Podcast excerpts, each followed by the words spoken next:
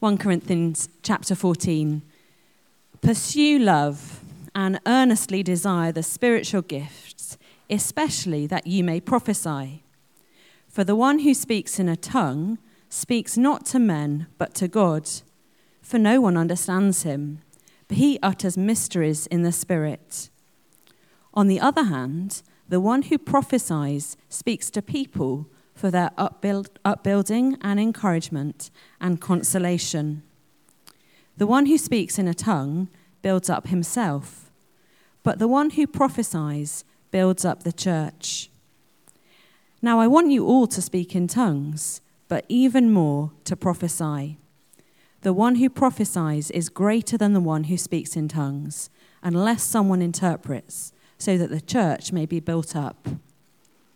Now, brothers, if I come to you speaking in tongues, how will I benefit you unless I bring you some revelation or knowledge or prophecy or teaching? If even lifeless instruments, such as the flute or the harp, do not give distinct notes, how will anyone know what is played? And if the bugle gives an indistinct sound, who will get ready for battle? So with yourselves. If with your tongue you utter speech that is not intelligible, how will anyone know what is said? For you will be speaking into the air. There are doubtless many different languages in the world, and none is without meaning. But if I do not know the meaning of the language, I will be a foreigner to the speaker, and the speaker a foreigner to me. So with yourselves. Since you are eager for manifestations of the Spirit, strive to excel in building up the church. Therefore, one who speaks in a tongue should pray that he may interpret.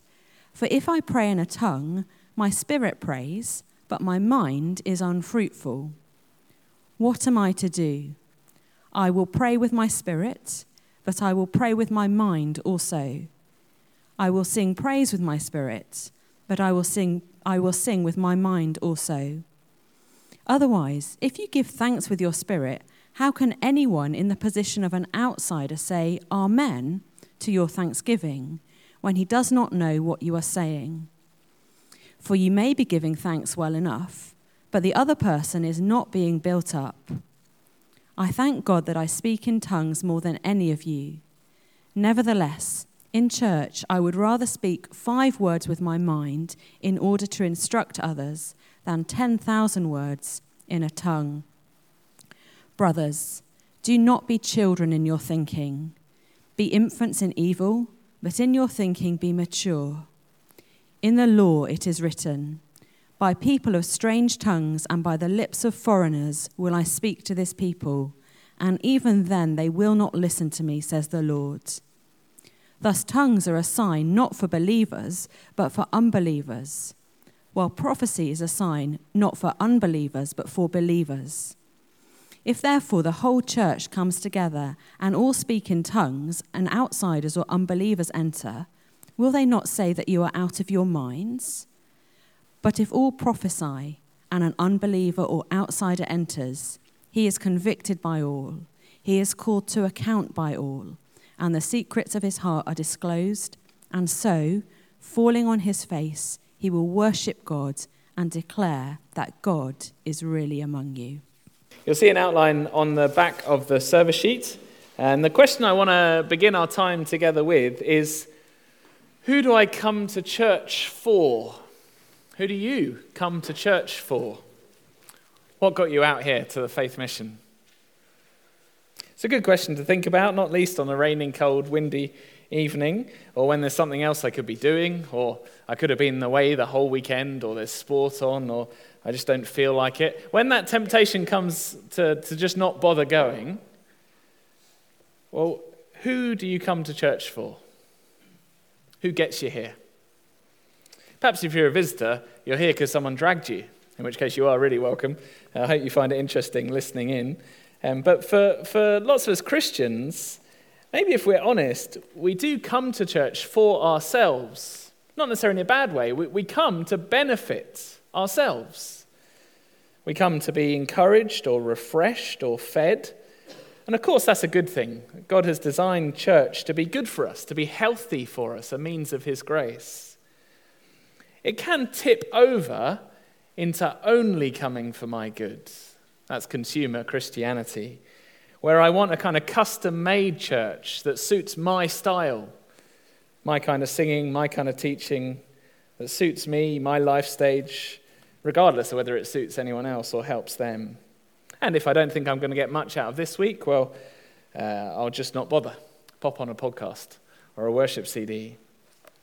Who do you come to church for? Perhaps others would think, well, I come to church for God. I mean, don't we gather to worship God? Isn't that what church is about? To, to hear from him and to sing praise to him?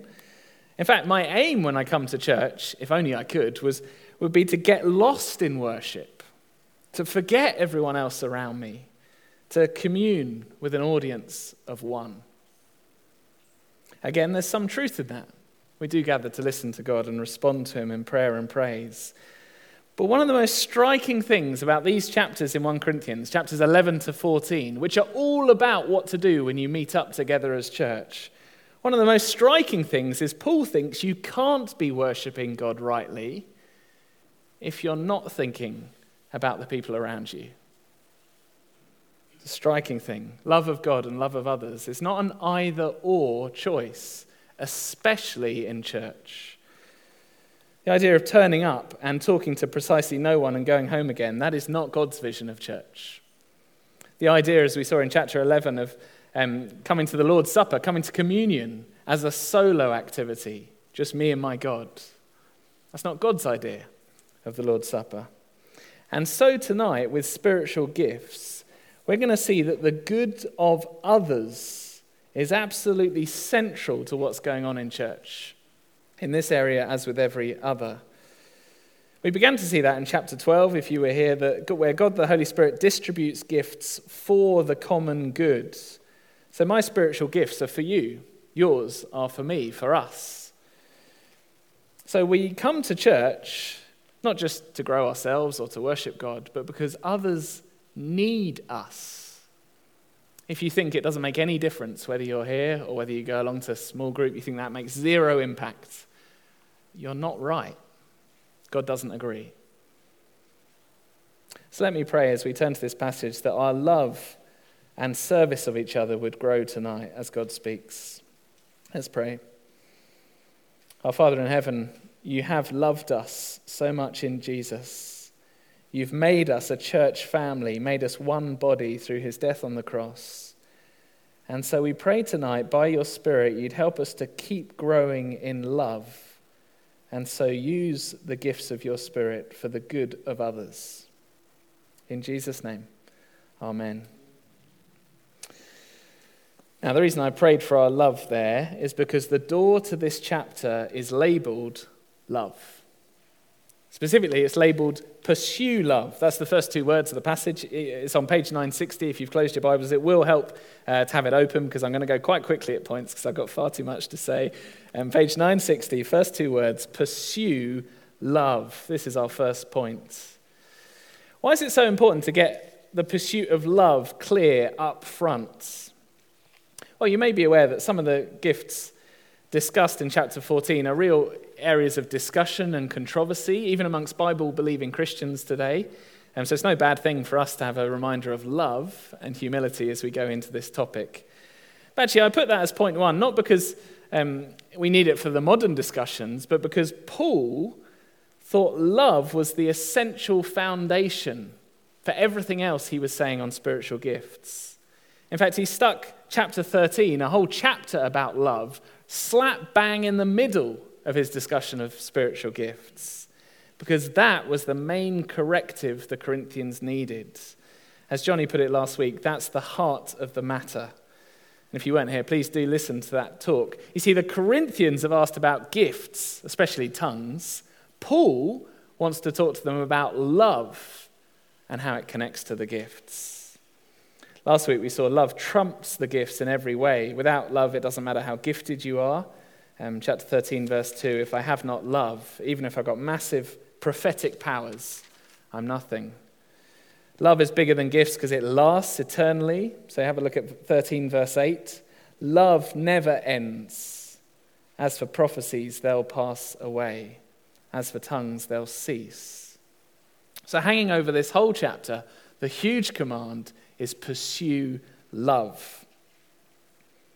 As a church, as individual Christians, don't be seeking what's best for me, what makes me look good or feel good now. Instead, get on board with God's eternal love project of building a temple for himself, a people for himself. As verse twelve of our chapter puts it, fourteen verse twelve, so with yourselves, since you're eager for the manifestations of the Spirit, strive to excel in building up the church. Love is the way in. But fourteen verse one, if you do value love and pursue love, you will value spiritual gifts, pursue love and earnestly desire the spiritual gifts. Why is that? Well, as we've said, chapter twelve, the gifts are for the common good. If I love you, I'll want you to benefit from spiritual gifts. I'll desire God by his Spirit to equip me with ways I can serve others. So far, so good. So far, so recap. But look at the rest of verse one. It's really interesting. Earnestly desire the spiritual gifts, especially that you may prophesy. Now, this is a strange one. How can Paul say especially desire one of the gifts in particular? How can he single out that gift for special attention? Because isn't that what the Corinthians were getting wrong? They were obsessed with tongues being the kind of really spiritual gift, the kind of top dog gift. Wasn't having a kind of hierarchy of gifts their exact problem? And didn't Paul correct that in chapter twelve by saying, hang on, hang on, all gifts are equal? Or no, actually, that's not what chapter twelve said. Chapter twelve said all gifts are necessary. No one can say, I'm not needed in a church. And he said that all gifts come from the same place, God, for the same purpose, all of our common goods. So no one can boast about their particular gift. But he didn't say that all the gifts are equal or equally useful. Let me just show you. Flick back to chapter twelve. Chapter twelve, verse thirty-one. Last verse of the chapter, chapter twelve, verse thirty-one.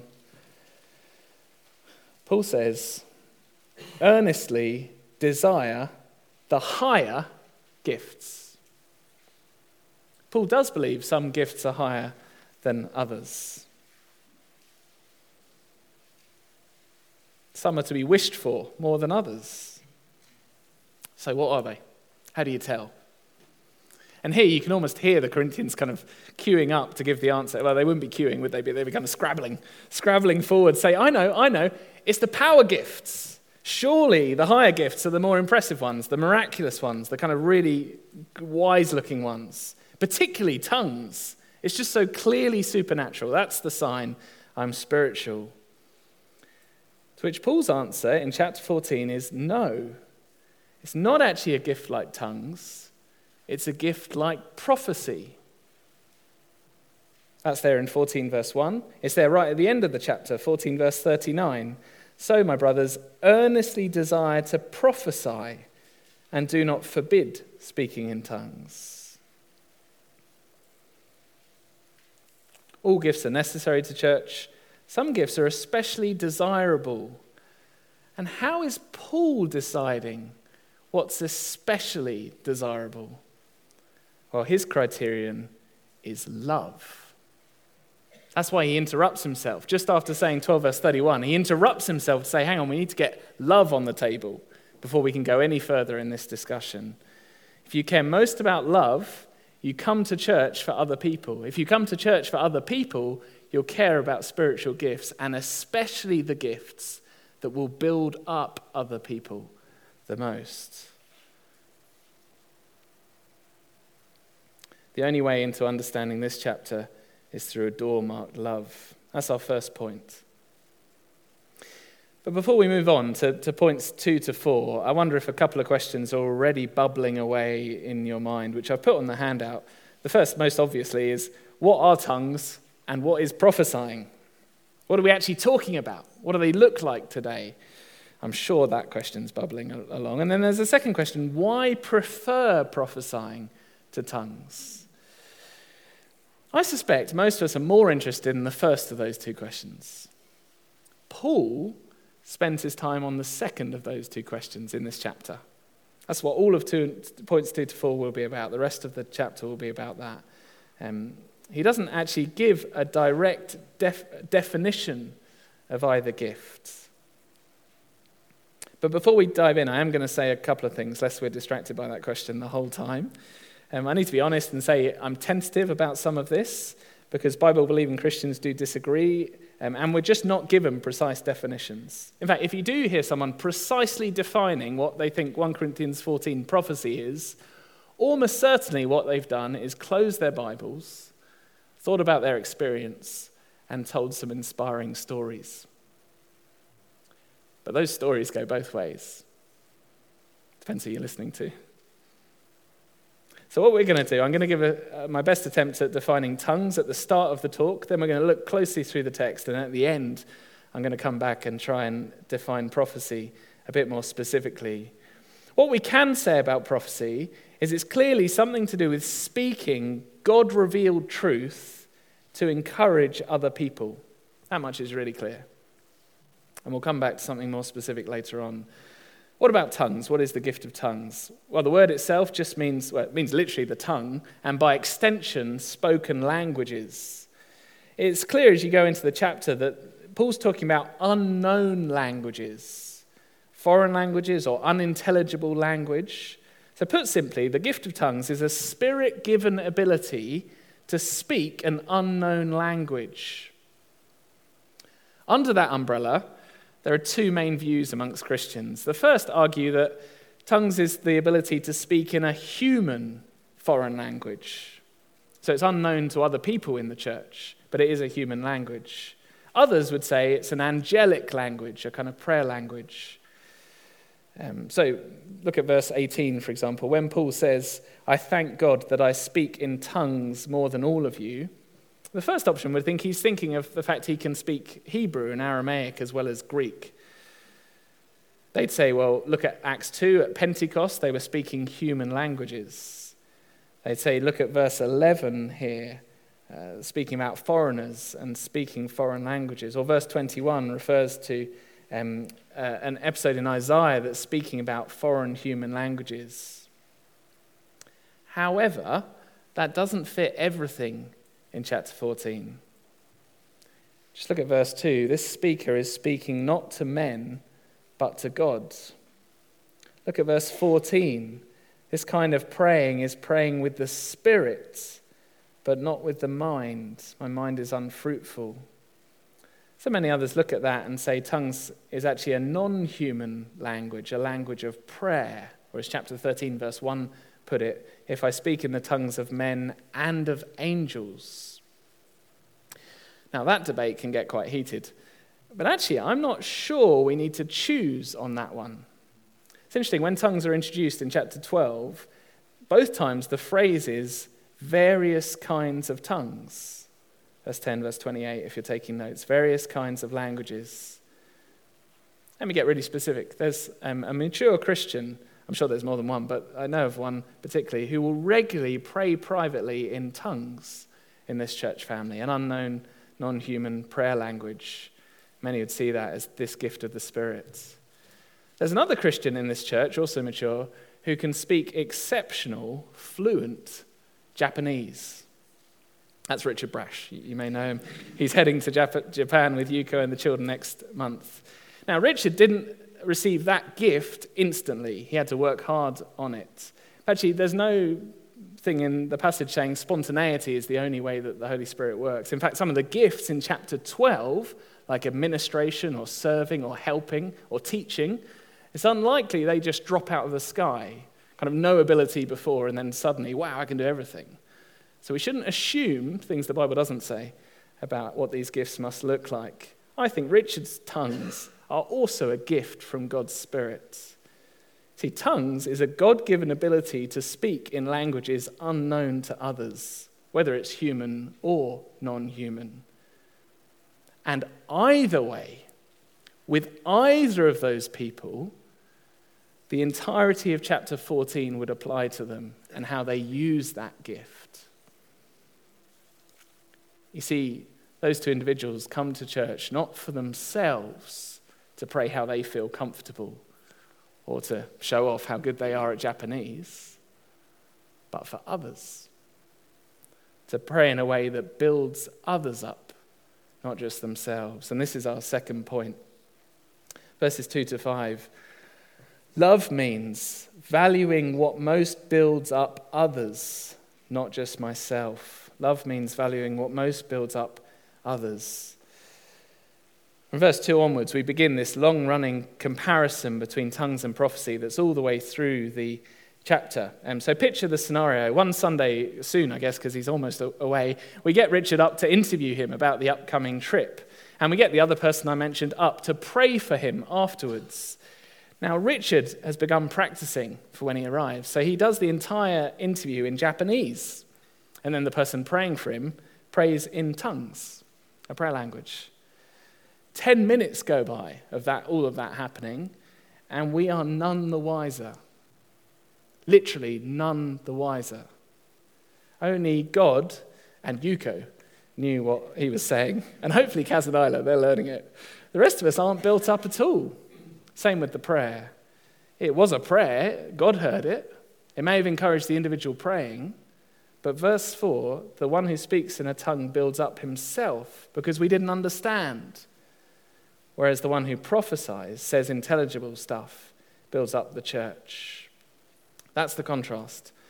Uh, verse three, the one who prophesies speaks to people because they can understand the words for their upbuilding and encouragement and consolation. That's really important as you go through First Corinthians fourteen to notice Paul's not having a go at tongues as a bad thing. Verse five, now I want you all to speak in tongues. It's just he values prophecy even more because the one who prophesies um, builds up the church because they understand. And in that, you can see Paul's love priority. What's going to build other people up? To go back to my opening question, who does Paul come to church for? Others. And it really is others. I actually think this is quite shocking because the person in verse two does speak to God. There is real prayer, real worship going on. It's just that everyone else is cut out the loop. And Paul says that's not what church is about. What does that principle mean for us? It is very common in some Christian circles that What, what's seen or felt as really worshipful, a kind of really spiritual church meeting, looks like being lost in a world of your own, worshipping the living God as an audience of one, no regard to anyone else, no verbal contact with anyone else. And just to say, that can happen as much in a kind of formal cathedral setting as it can in a kind of exuberant dance party, praise party setting. That is not the kind of church the Holy Spirit wants, however spiritual it feels. Spirit-filled worship, like in Ephesians five, is horizontal as well as vertical. Don't get me wrong, personal prayer life, private devotional life, it's crucial for Christians. Jesus said, close the door, pray to your Father in secret, an audience of one. But that's not what we're doing when we gather. It's not church. The Corinthians were thinking far too much about me and not enough about us. Paul wants to see the church built, God's great eternal love project.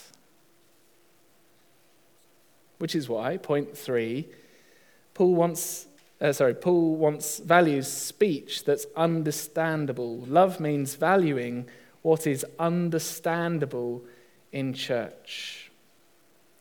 Just have a look at verse six with me. Verse six makes it clear prophecy is only one example of a whole range of possible ways of speaking that Paul would prefer to happen in church than untranslated tongues. Which just shows his key point is about intelligibility. It's about being understandable. That's the principle of which prophecy rather than tongues is a great example.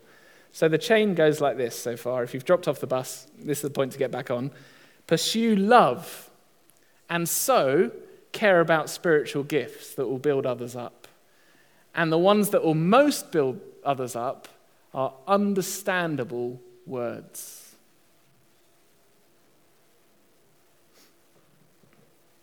Verses seven to eleven give three illustrations to try and drive home the point about how important it is to be understandable. He picks one from music, from the army, and then from foreign travel.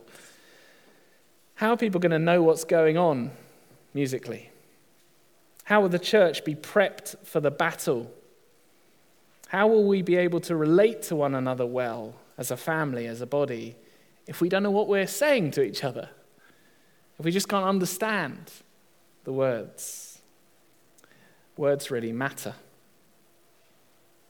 I don't know if you've had any cross-cultural communication horror stories. I don't know if the linguistic barrier has ever lived up to its name. I remember a, a holiday, we were off the beaten track, newly married, off the beaten track in a kind of Spanish town, and I got quite a bad bite. It was starting to swell up and my leg was looking a bit worrying. So Jessie, um, she went to a pharmacist in the town and tried to communicate what had happened. Um, no shared language. So apparently she mimed the part of a mosquito and then a swelling leg. At which point the pharmacist tried some follow-up questions, which involved miming vomiting, apparently. And we eventually got some medicine, which they both hoped was the right stuff. When Jessie passed me the tablets, she said she couldn't be certain it wasn't medicine for morning sickness. I did take it, but I thought words really matter. really matter. Whether it's an orchestra or an army or a family, and especially in church, words are how we help each other. It's how we pull in the same direction. You can sometimes tell a bit of, of how someone's getting on by their facial expression. You can sometimes convey something with a smile. But if you want to, verse three, build someone up or encourage them or comfort them, understandable words will be key. Likewise, up here in the kind of formal part of our meeting, when someone's leading, it matters that it's understandable. That's what verse thirteen onwards are picking up. Paul explains that when praying, he'd, he'd always rather speak intelligible words in a church rather than uninterpreted tongues. Just look at verse sixteen for why. Otherwise, if you give thanks with your spirit, that is, um, praying in tongues, how can anyone in the position of an outsider, that's not a, someone who's not a Christian, that's someone who just doesn't have the gift, who doesn't understand the language, how can someone who doesn't understand say amen to your thanksgiving when he doesn't know what you're saying? You may be giving thanks well enough, but the other person is not being built up.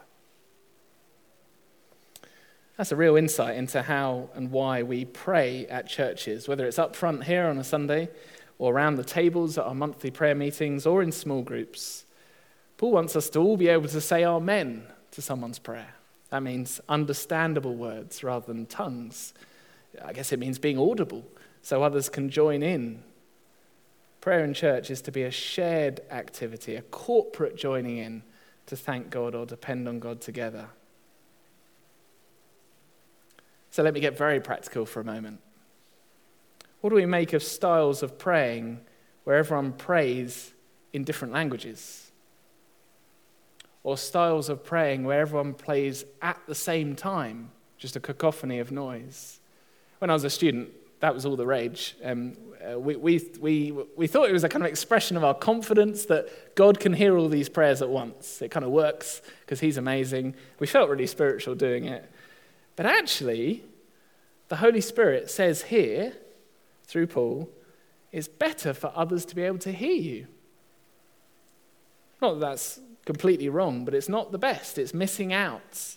What's it missing out on? Well, I never heard any of those other prayers that the students around me prayed. They did me zero good, even though they were real prayers, real thanksgiving, good for them, uh, heard by God, but didn't build me up. Whereas actually, I have to say that hearing other Christians pray is one of the most encouraging things in my spiritual life. And later, verse twenty-six, Paul will say, go one at a time when you're speaking in church so that others can hear.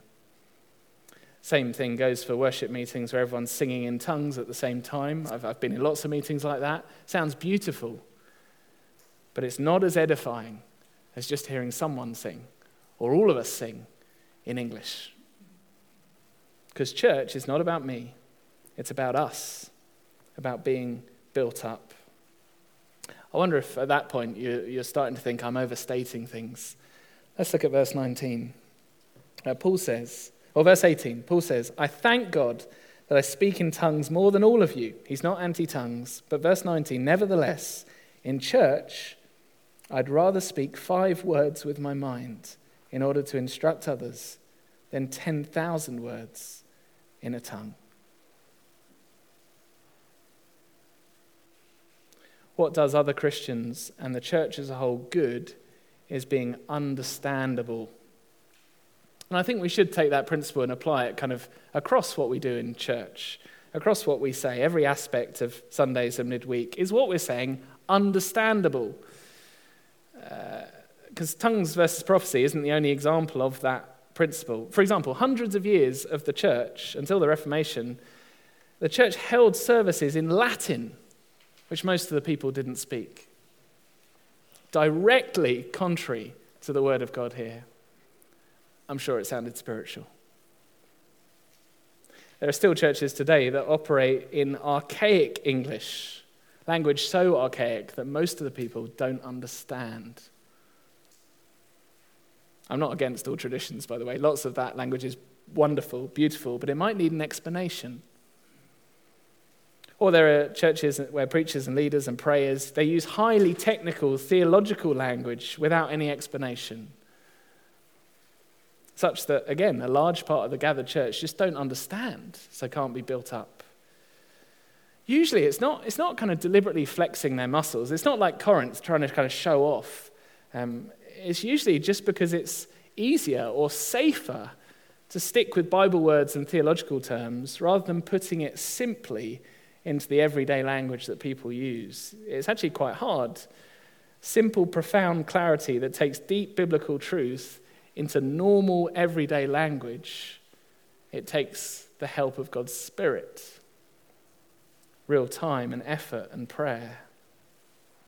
Likewise, sometimes churches, and I guess we might need to be aware of this ourselves, they can just develop their own subculture, a kind of in-house jargon language.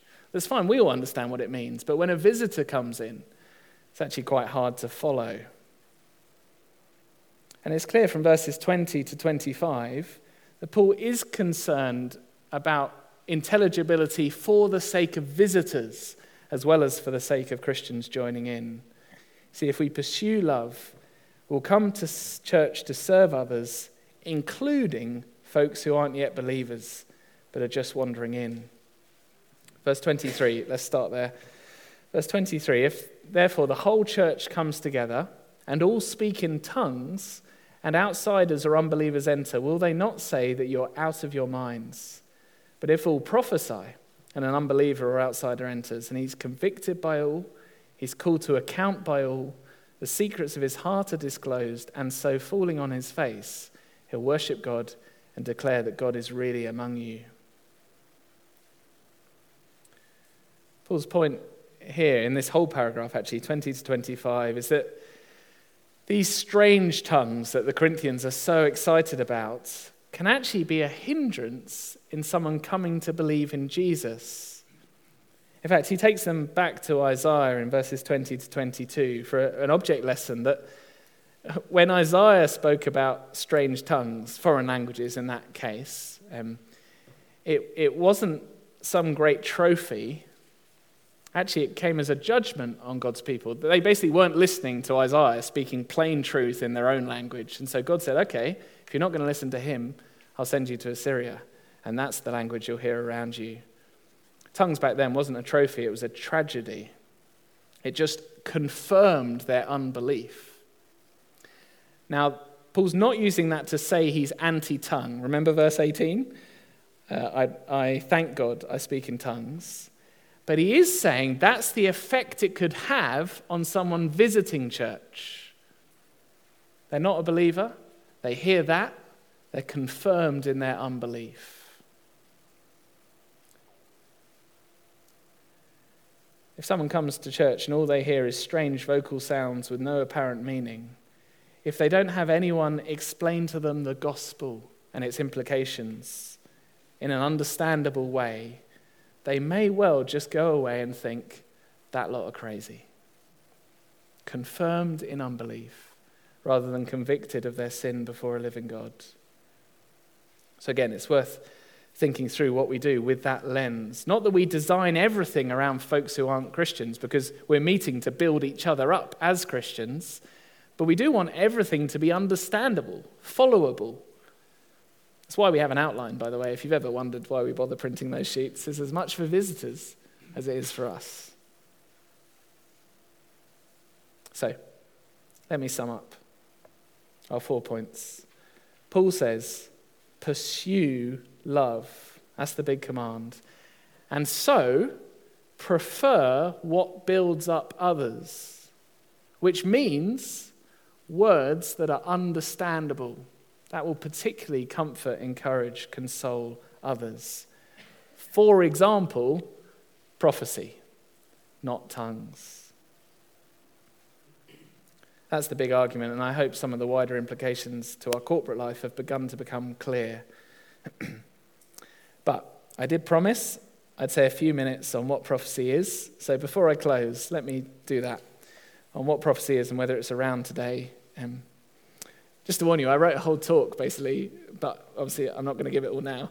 This is just the headlines. Feel free to ask me more questions on this. Firstly, on whether gifts are around or have ceased today. When you read through these chapters, and actually through the whole New Testament, there's no explicit verse saying that spiritual gifts in general have ceased. Some Christians believe that. I don't think it's right. In fact, it would be surprising if spiritual gifts generally had ceased, because in chapter twelve, they're how God builds the church by his Spirit. And chapter thirteen, the expectation seems to be that the, the gifts like prophecy will stop when we see God face to face, that is when Jesus returns, when the perfect comes. So it looks like spiritual gifts in general continue. After all, we still need serving, teaching, administration, helping, lots of the things that are in those lists. Our God's still living and active among us by his Spirit. However, it's also clear that not every gift continues. Flick back with me to chapter twelve, verse twenty-eight. Chapter twelve, verse twenty-eight. God has appointed in the church first apostles, second prophets, third teachers, then miracles, gifts of healing, helping, administrating, various kinds of tongues. Are all apostles? Answer no. Are all prophets? Answer no. Are all teachers? And so on. It's very clear with apostles that that was a particular gift for a particular time and place. The twelve chosen eyewitnesses of Jesus' resurrection, handpicked uh, spokesmen. So that gift, the, the gift of apostle with a capital A, has ceased. If someone comes along suggesting, as people still do, uh, that, that the gift hasn't stopped and they are the new apostles with the same kind of authority, the same kind of role, please do not listen to them. It's not what Jesus said. He picked authoritative witnesses to an unrepeatable event of his resurrection. So the question is, if, if the gift of apostle has stopped, what about the gift of prophet? The gift of prophecy, the role of prophet. And here's where the debate gets lively. There's lots of disagreement about what prophecy actually is, how much authority it actually has, and uh, whether it's still going today. And it really would take a whole talk to explain it all. Um, I'm going to just give you some headlines, and you can ask me more um, uh, in private. Um, but we are running a bit long, so I apologise for that. Um, let me give you three groups, which I think are helpful to have in our minds. There's new Bible prophecy, there's not Bible prophecy, and there's applied Bible prophecy. I'm going to land in the final one. The first one's positively dangerous, and the middle one I think is wrong, but I can understand how people get there.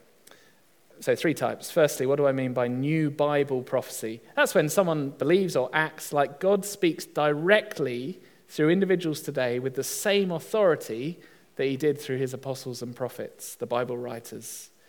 They usually won't say they're writing new Bible. Of course they won't. But actually, they might say something like, the Holy Spirit continues to lead the church into truth, and so whatever the church institution says even if it's leading us away from the clear teaching of Scripture, well, then that's the voice of the Spirit. That is new Bible prophecy, and it is not the voice of the Spirit. When someone puts a command in God's mouth that they didn't get from the Bible, and this is usually individual rather than institutional, when they say, you must move to a certain place, I've had a word from the Lord for you, if you don't, it would be a sin to disobey. Or when someone promises me that God will give me something, health or children or money, that he hasn't promised in his word, that is new Bible prophecy, and it is dangerous. It causes untold pastoral damage. It's precisely the traditions of men that Jesus warned us about a couple of weeks ago in Mark. You have a fine way of ignoring the word of God to stick to your man-made alternatives. So beware new Bible-style prophecy. Um, the New Testament's really clear that Scripture is sufficient, that Jesus is a climactic word. And Paul says in Ephesians that the church is built on the foundation of the apostles and prophets. That is, New Testament apostles and prophets. Or in other words, prophet with a capital P, just like apostle with a capital A, is a foundational gift that is no more. The Bible writers. No more new Bible prophecy. A second approach is the not Bible prophecy approach. This is where you, you say, uh, people say quite rightly, well, okay, there's no more kind of Bible writing type authoritative uh, prophecy. You can't contradict Scripture, you can't go against it, but maybe, maybe God does reveal information that's not in the Bible uh, at a lower level of authority. So maybe if we close our minds and see what thoughts pop in, maybe God will give us information, maybe information about a particular individual and what they're going through. Um, they base that on First Corinthians fourteen. Um, as long as it's described as not God says, da-da-da-da, but I wonder if God might be saying, maybe, see what you think about this, weigh this by Scripture. It's not as dangerous if it's put like that. Um, I think the biggest danger here is actually distraction. It can just be a lot more exciting, that method, Um, than coming to the Bible and seeing what it actually means. Um, my biggest problem with it, which we'll think more about um, next time, is it's very hard to weigh that against Scripture, which Paul encourages us to do um, at the end of the chapter. It's very hard to weigh that kind of prophecy if it's not linked at all to what the Bible says. We read to First Corinthians chapter three, where Paul says, I laid the foundation of Jesus Christ, careful how you build on it. We're to weigh words, prophetic words, against that foundation. Hard to do that if it's got nothing to do with the gospel. So what's the final category? For the sake of those of you who are glazing over and thinking, when will this end? Uh, don't worry, a couple more minutes. What's the final category? Applied Bible. Prophecy as applied Bible. That is the work of the Holy Spirit in our hearts to reveal to God's people how the gospel specifically applies to me or to someone else or to our corporate life. I actually think, you may be surprised at this, I think prophesying does go on in this church family. In fact, for a number of months I've been praying for the gift of prophecy as I prepare to preach. I don't think prophesying is preaching, various reasons you can ask me afterwards, but I think parts of a sermon fall under the category of prophecy. The parts where I'm not just explaining what the passage means, but trying to apply it to our lives, personally and corporately, being more specific than Scripture. And I pray for the gift of prophecy because I pray that the Lord would supernaturally help me share examples that are just what someone needed to hear, that without me knowing, I couldn't know. I pick the thing that just, just is the word someone needs to encourage them or console them. I'd encourage us all to pray that. That God would give me words that would build someone else up in conversation. Not completely disconnected from Scripture, how could you weigh that? But applying God's gospel into people's lives. That happened to me last year. I went along to a home group. I was feeling a bit discouraged. And someone in the group, often small groups I think is where this happens actually, where people share insights and applications from a passage, and it gets weighed against Scripture. Uh, someone shared something that was exactly what I needed to hear. They couldn't have known the situation I was involved in at that moment, It was supernaturally exactly what I needed to hear. You see, when Paul uses the word revelation in verse thirty, uh, I don't think that needs to mean reveal new content particularly, kind of nothing to do with the gospel or the Bible. I think it could well be insight into the gospel God has revealed. Certainly Ephesians and Philippians, Paul uses the word that way. Again, you can ask me if you want to know about that. Right, time to sum up and to stop. Paul says, the chain, pursue love, which means caring about others and what builds them up at church, which means valuing spiritual gifts, particularly the gifts that build people up with understandable words. And I've been saying that I think in the New Covenant, though we're not capital P prophets, I think God by his Spirit can equip us to encourage each other with gospel applications that are personal and God-given.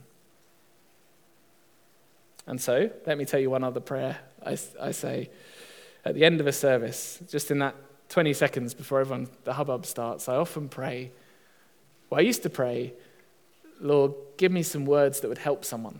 Like, give me a conversation where I can just help someone. I don't know who it is, I don't know what to say, but just give me a conversation that would help someone. I'm now going to pray, give me the gift of prophecy. Our Father in heaven, we do thank you for the glorious gospel of Christ crucified, that foundation on which we're built, that cornerstone. And we pray that you would help us when we gather together to encourage and comfort and console each other with our words. Pray we'd be a church that builds each other up in love. In Jesus' name. Amen.